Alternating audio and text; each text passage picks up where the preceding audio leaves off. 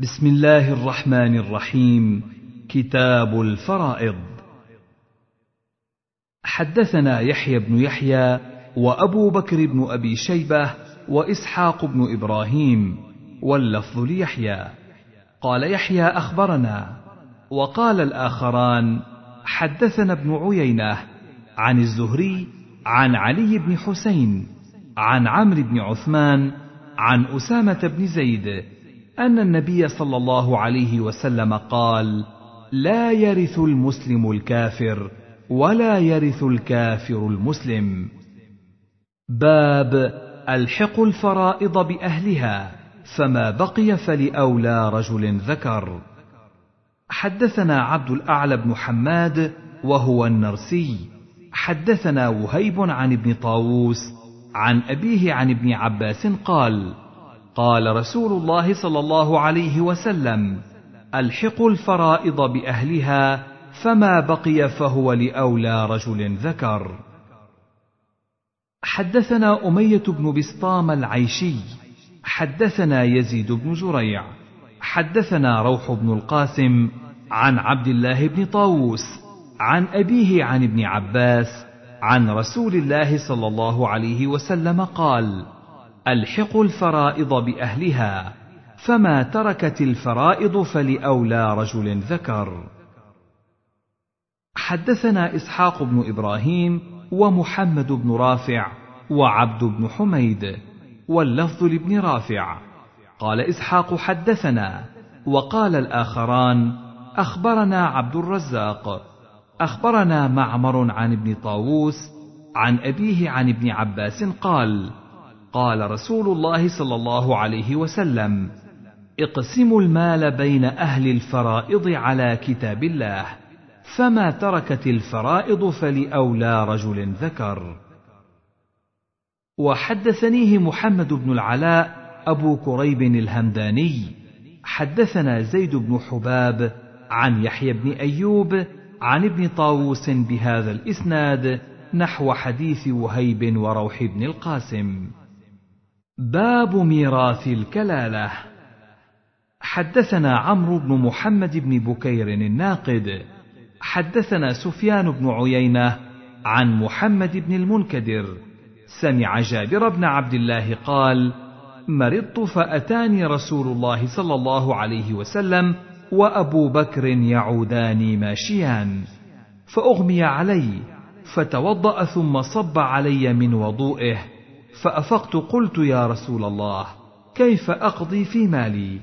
فلم يرد علي شيئا حتى نزلت آية الميراث يستفتونك قل الله يفتيكم في الكلالة.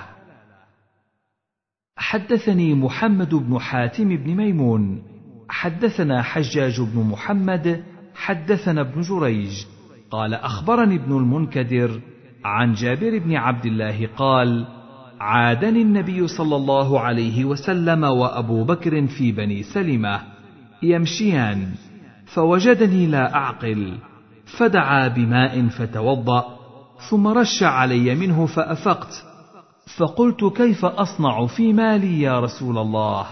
فنزلت يوصيكم الله في أولادكم للذكر مثل حظ الأنثيين.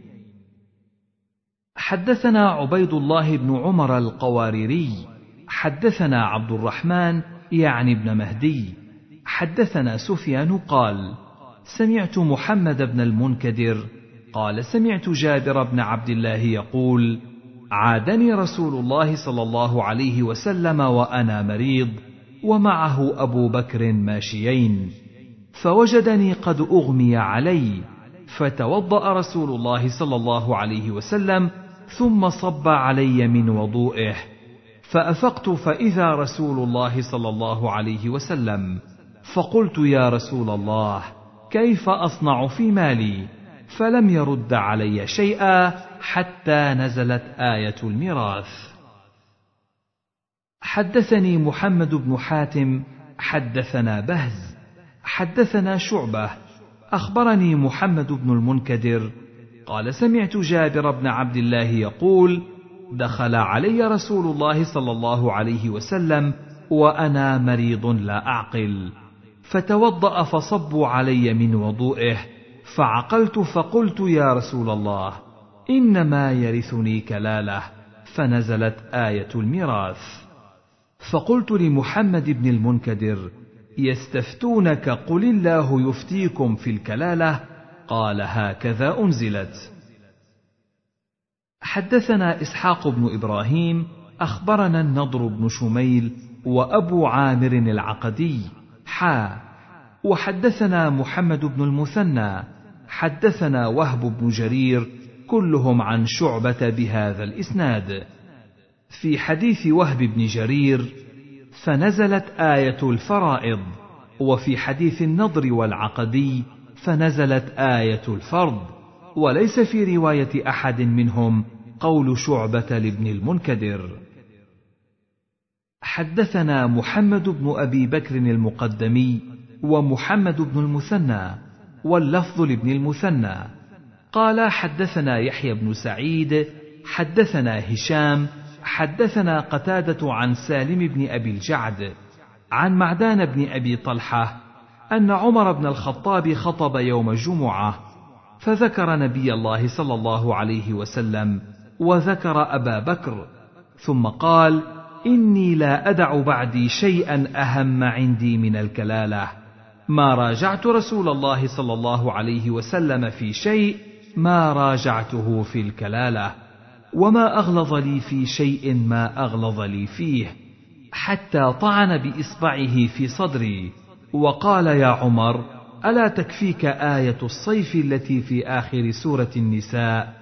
وإني إن أعش أقضي فيها بقضية يقضي بها من يقرأ القرآن ومن لا يقرأ القرآن. وحدثنا أبو بكر بن أبي شيبة حدثنا إسماعيل بن علية عن سعيد بن أبي عروبة حا. وحدثنا زهير بن حرب وإسحاق بن إبراهيم وابن رافع.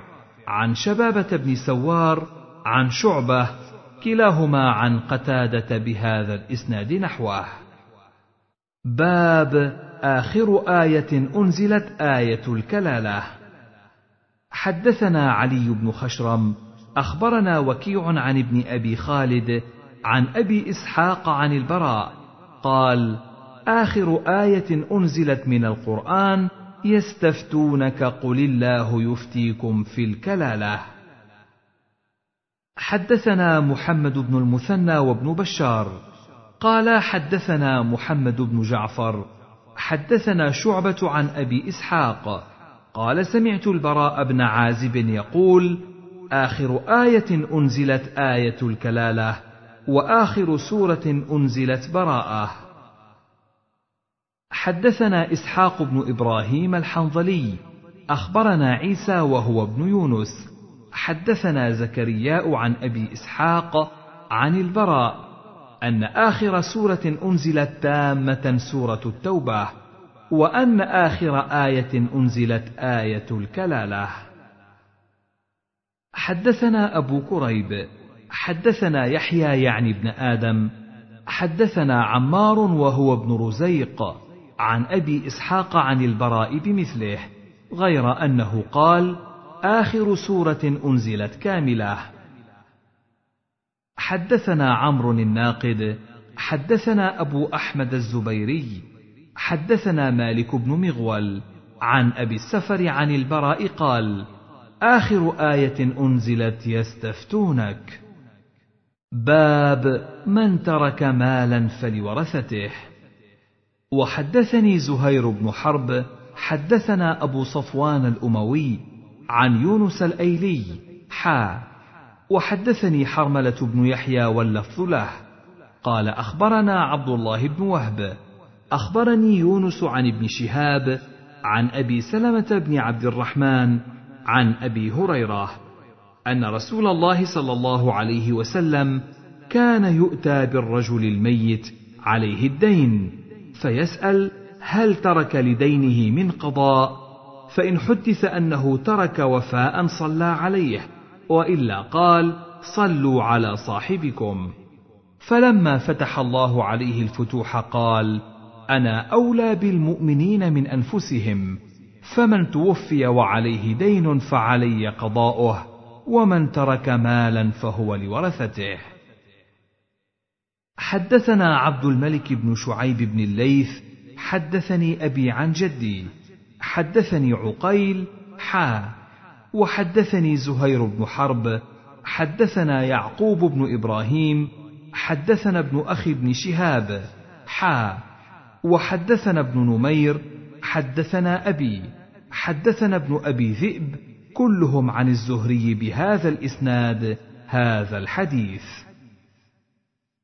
حدثني محمد بن رافع حدثنا شبابه قال حدثني ورقاء عن أبي الزناد عن الأعرج عن أبي هريرة عن النبي صلى الله عليه وسلم قال والذي نفس محمد بيده إن على الأرض من مؤمن إلا أنا أولى الناس به فأيكم ما ترك دينا أو ضياعا فأنا مولاه وأيكم ترك مالا فإلى العصبة من كان. حدثنا محمد بن رافع حدثنا عبد الرزاق أخبرنا معمر عن همام بن منبه. قال هذا ما حدثنا أبو هريرة عن رسول الله صلى الله عليه وسلم فذكر أحاديث منها. وقال رسول الله صلى الله عليه وسلم أنا أولى الناس بالمؤمنين في كتاب الله عز وجل فأيكم ما ترك دينا أو ضيعة فادعوني فأنا وليه وأيكم ما ترك مالا فليؤثر بماله عصبته من كان؟ حدثنا عبيد الله بن معاذ العنبري حدثنا أبي حدثنا شعبة عن عدي أنه سمع أبا حازم عن أبي هريرة عن النبي صلى الله عليه وسلم أنه قال من ترك مالا فللورثة ومن ترك كلا فإلينا. وحدثنيه أبو بكر بن نافع حدثنا غندر حا. وحدثني زهير بن حرب حدثنا عبد الرحمن يعني ابن مهدي. قال حدثنا شعبة بهذا الإسناد غير أن في حديث غندر ومن ترك كلا وليته.